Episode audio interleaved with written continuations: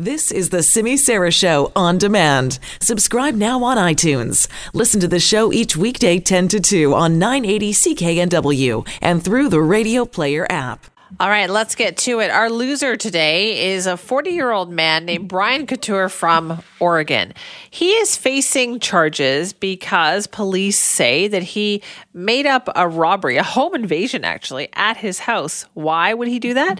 Apparently to cover up the theft of his daughter's Girl Scout cookie money. Have a listen to this report from ABC 7 News. The Oregon man is facing charges for making up a robbery to cover up the theft of his daughter's Girl Scout cookie money.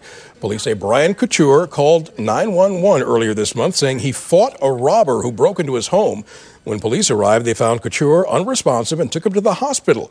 Police say he later admitted making up the whole thing. A spokeswoman for the Girl Scouts confirmed $740 in missing cookie sales from Couture's daughter. They are working on a repayment plan. Yeah, no kidding. You know what I confused me about that story is that why why did he yell? Why did he lie about a home invasion? Why not say like somebody just broke into the house? I wasn't home. Why say there was a home invasion? That's what made it. That's what got him uh, right there. Yeah, he's our loser of the day.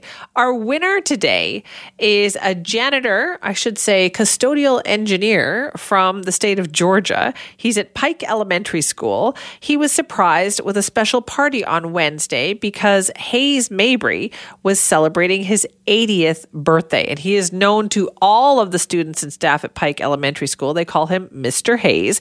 He turned 80 on March 27th. And when he kind of entered the building, it says this is adorable. All of the students, hundreds of them in the school, were lined up in the hallways. They were chanting his name and they were showering him with hugs. Oh. This video gets me. I've watched it already a couple times. It gets me every single time because he just, you can tell he's just so overwhelmed. And Mr. Hayes says, Yeah, they got me good. He told Good Morning America. He said, All those little kids, I feel like they're my own. Uh, he's an Army veteran, a father of four. He's been married to his wife for 55 years, turning 80 and still working as a janitor at Pike Elementary School. He is our winner of the day.